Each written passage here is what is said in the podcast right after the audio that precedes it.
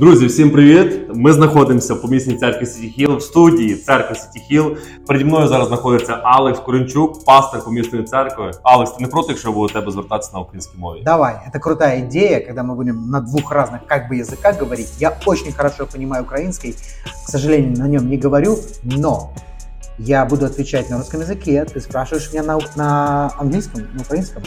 На українській. На украинском. Прикинь, как я уважаю украинцев. Я буду вас слушать на украинском. Дякую. Перше питання, яке хотів, щоб ми розглянули, Мгм. це від е, нашої підписниці Наталії. Цитую: чи були моменти, коли хотілося все залишити і піти з церкви? Що саме важке в роботі пастора? Таке перше запитання.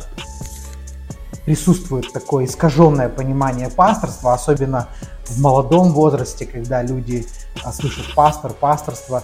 А, Это, ну, скорее всего, это еще виновата в этом и культура популярности опять та же. Но в представлении многих молодых людей пасторство это, это сцена, это поездки, это спич, это проповеди. Публічність, Это публичность определенная, это, это ну, известность какая-то, то есть это разговоры какие-то. А, но на самом деле, по факту, пасторство или пастор всегда там, где боль, там, где страдания, там, где слезы. Пастор всегда там, где напряжение. А, пастор всегда там, где нагрузка. И а, пастор как раз это тот человек, который берет ответственность. Ответственность это всегда нелегко.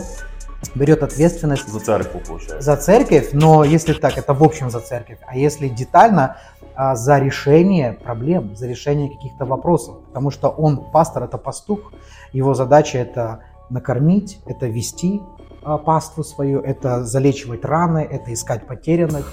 И на самом деле 90% закулисной, закулисной работы, деятельности пастора, это всегда там, где это госпитали, это похороны, а, это какие-то беседы, тяжелые беседы, когда муж и жена, они, они проходят кризис какой-то, и ты всегда сопереживаешь кому-то из них или двоим, и, соответственно, это не может не отображаться на твою психику, на твое настроение, поэтому в этом смысле а, ну, это как бы нелегкий труд и нелегкая работа. И я знаю, у меня друзья, которые по молодости, ну, смотрели на каких-то великих пасторов, и они говорили, я тоже хочу быть пастором, я тоже хочу вот так, но потом уже спустя годы а, мы когда с ним разговариваем, ну как ты вот, ну, ты окей, что ты вот пастор, он говорит, слушай, если бы я знал, что это будет так тяжело, то я бы не брался, наверное, там церковь открывать или еще что-то. Чи Был- хотілося, чи було бажання все лишити?